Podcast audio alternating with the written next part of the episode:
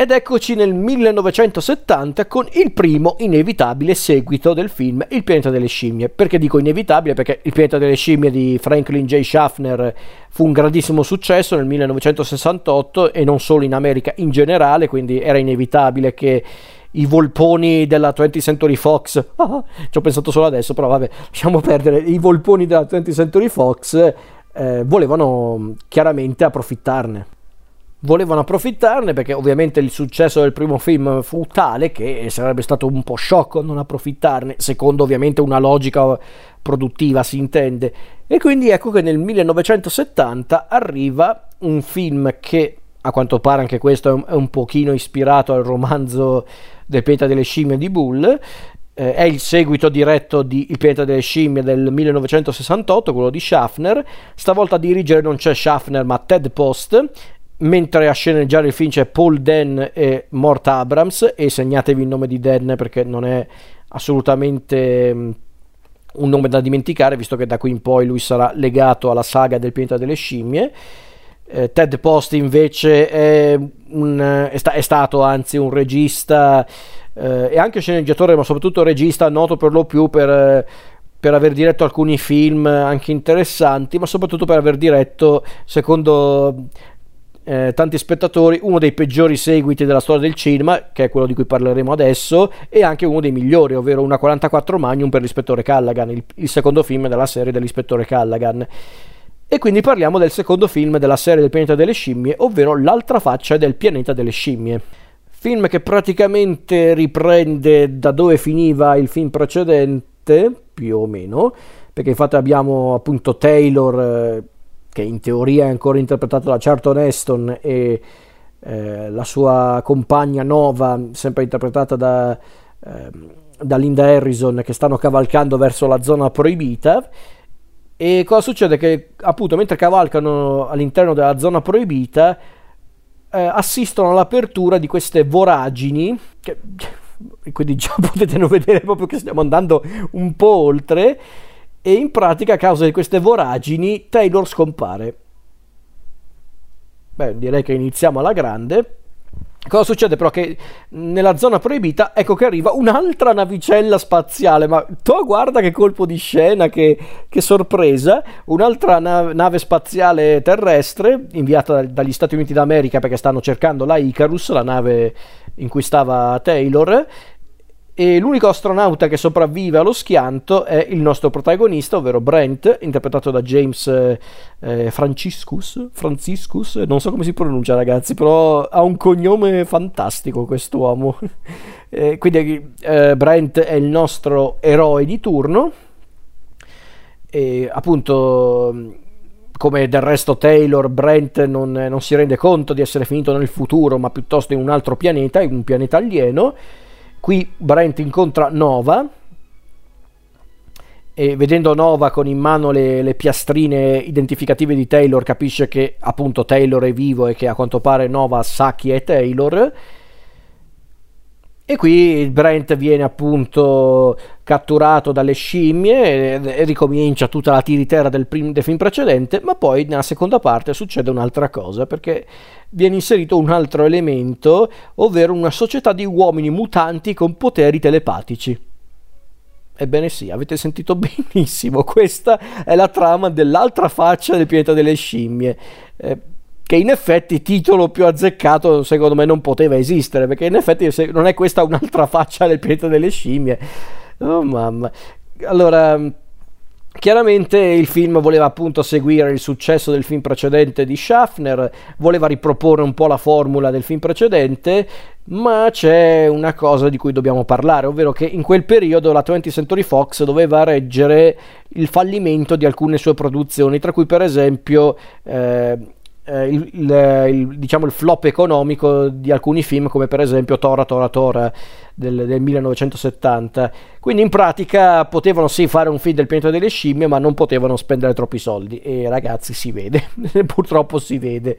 E quindi hanno presentato il film eh, e quindi con pochi soldi e diciamocelo poche idee anche se in realtà alcune idee non sarebbero neanche malvagie ma forse davvero non c'entrano una mazza con tutto il resto del film, eh, cioè, o meglio con il film precedente, con il film stesso, Ecco che presentarono appunto l'altra faccia del pianeta delle scimmie nelle sale. Andò bene, sì, perché comunque riuscì a, comunque a prendere i soldi necessari per ripagare i costi, perché uh, rimase primo in classifica per due settimane, quindi sufficienti appunto per rientrare quantomeno nei costi. Stiamo parlando di altri tempi, eh, si intende. Però diciamo che fu accolto malamente, come del resto era inevitabile. E come posso riassumere l'altra faccia del pianeta delle scimmie? Beh, direi che già da come ve l'ho presentato a livello proprio narrativo, posso definire questo film strano, ma molto strano. Perché io davvero, quando lo guardai, pensai, secondo me, qui hanno unito due film. Secondo me, davvero, alcune idee di questo film, secondo me, non erano previste per appunto un seguito del pianeta delle scimmie. Secondo me, hanno preso alcune idee scartate da un film di fantascienza che non hanno mai realizzato e l'hanno inserito in questo film. Perché non riesco a spiegarmelo altrimenti? Perché all'inizio questo seguito sembra un copia e incolla del film precedente, con addirittura un proto Charlton Heston, ovvero il protagonista, che non è Charlton Heston per l'appunto, che rivive la, appunto tutto quello che abbiamo visto nel film precedente, lui che viene catturato, lui che deve interagire appunto con eh, la società delle scimmie che poi peraltro tornano anche bene o male un po' tutti, eh, sia Zira che Cornelius che Zaius. Cornelius non è più interpretato da Roddy McDowell, se non ricordo male, era tipo David Watson, mentre invece Kim Hunter e Maurice Evans ci sono ancora. Però appunto eh, cioè, è proprio una copia e incolla del primo film all'inizio, l'altra faccia del pianeta delle scimmie, poi a un certo punto diventa un'altra cosa, con i, eh, queste, questa società appunto di umani mutanti, con i poteri telepatici che venerano questa bomba atomica inesplosa come se fosse appunto una reliquia. Che, ripeto, l'idea non è neanche sbagliata di per sé, sarebbe anche interessante, ma ripeto, cosa ci azzecca con il pianeta delle scimmie, è proprio un'altra cosa. Poi al di là del fatto che comunque non è un film neanche eh, realizzato benissimo, perché va bene, Ted Poster non è un pessimo regista, assolutamente no, il suo lo fa però il nostro protagonista Brent è uno stoccafisso cioè, si ritrova in una, in una, società dominata dalle scimmie non batte ciglio cioè, comp- complimenti per il sangue freddo comunque.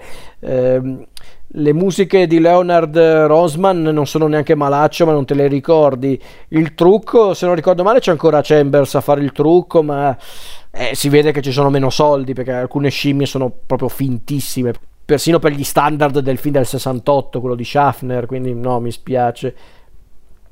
Poi hanno cercato anche qua di tirare in ballo eh, la questione appunto eh, politica che caratterizzava il film precedente, che qua c'è praticamente eh, uno scontro ideologico all'interno della società delle scimmie, ci sono appunto gli elementi del 68 molto evidenti, c'è addirittura una, una sorta di gorillone guerrafondaio che è Ursus. Eh, quindi mh, su quell'aspetto hanno cercato anche un po' di replicare eh, lo stile del film. Ripeto, vuole essere una copia del, del film precedente, del, del primo film. Eh, perché ripeto, probabilmente volevano fare anche qualcosa di più grosso, perché da quello che avevo letto in giro il, il ruolo di Ursus, che nel film è interpretato da, eh, da, James Gregory, all'inizio dovevano chiamare dei grandi nomi a interpretare Ursus, doveva esserci Orson Welles o addirittura Ernest Borgnine, solo che appunto c'erano talmente pochi soldi nel budget quindi hanno preso appunto James Gray eh, che appunto interpreta questo gorilla che è una sorta di gorilla leghista o roba del genere, però per dire, per darvi un'idea. Quindi non lo so. Eh, il film all'inizio io lo, lo, guardavo e pensavo, ma state scherzando, ma neanche ci avete provato. Eh, quindi non lo so. Poi però arriva la parte invece eh, legata perché tutto al finale del film precedente, ovvero l'idea appunto di mostrare eh, le rovine di New York come se fossero tipo le rovine di Pompei o roba del genere, proprio delle rovine proprio di, un'anti- di un'antica civiltà e lì penso, beh, l'idea non è neanche sbagliata di per sé, anzi. Poi appunto arrivano sti tizi qua eh, che si sono evoluti a causa delle radiazioni, che vennero appunto, una, eh, appunto questo razzo, questa bomba atomica, come se fosse appunto un, eh, un, una reliquia, un, una sorta di, eh, di monumento. E davvero mi sono ritrovato in un altro film. Perché in verità quella parte lì appunto con eh, gli esseri umani mutati sarebbe anche interessante se fosse un film di fantascienza basato su quello, invece no, è proprio un film che vuole essere pure un seguito al pianeta delle scimmie. Perché ripeto, la prima parte del film è un calco del, del film di Schaffner, la seconda parte invece tutto sommato è anche suggestiva, è anche interessante, eh, questo mondo di gallerie con appunto questa, questa specie di culto religioso.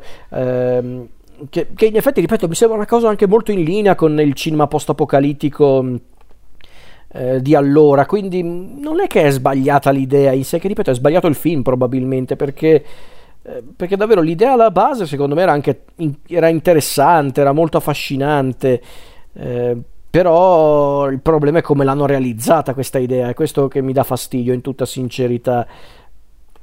È quello che mi dà davvero fastidio perché secondo me potevano davvero osare un po' di più, potevano davvero eh, potevano davvero fare un altro film. Eh. Non capisco perché dovevano legarlo appunto alla serie del pianeta delle scimmie. È questo che mi dà fastidio. Perché per il resto non è che ho molto da aggiungere. È interessante appunto la parte legata appunto ai mutanti, agli esseri umani mutanti. Che per carità, però, eh, non lo so, forse non sono neanche invecchiati benissimo come personaggi eh, con la questione dell'ordigno dell'Apocalisse, ripeto, sì, si ricollega ad alcune delle tematiche che abbiamo visto nel film precedente, però poca roba, perché poi per il resto il film cerca appunto di essere una brutta copia del primo film.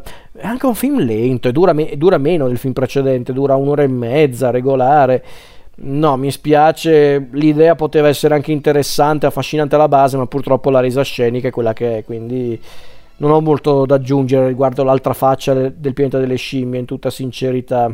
Perché poi in realtà da quello che ho capito voleva essere un altro film ancora alla base. All'inizio, da quello che ricordo, la prima idea del film, di questo secondo film del pianeta delle scimmie, doveva vedere appunto come inizio del film una grande esplosione, non, non del genere apocalittico, una grande esplosione e quindi c'erano Zira e Cornelius che praticamente liberavano gli umani eh, dalle loro gabbie e iniziava appunto una storia che vedeva la nascita di una comunità in cui appunto le scimmie e gli umani vivono insieme. E anche qui non è che l'idea mi sembrava proprio stupefacente, eh, anche se in realtà poi secondo me parte di questa idea l'hanno riciclata per il quinto film della, della saga, del pianeta delle scimmie. Però, come potete vedere, c'erano delle idee forse alla base un po' più interessanti invece di riproporre appunto la storia del primo film, mettere un altro astronauta che era praticamente la copia, la brutta copia di Charlton Heston. Quindi, boh, non lo so.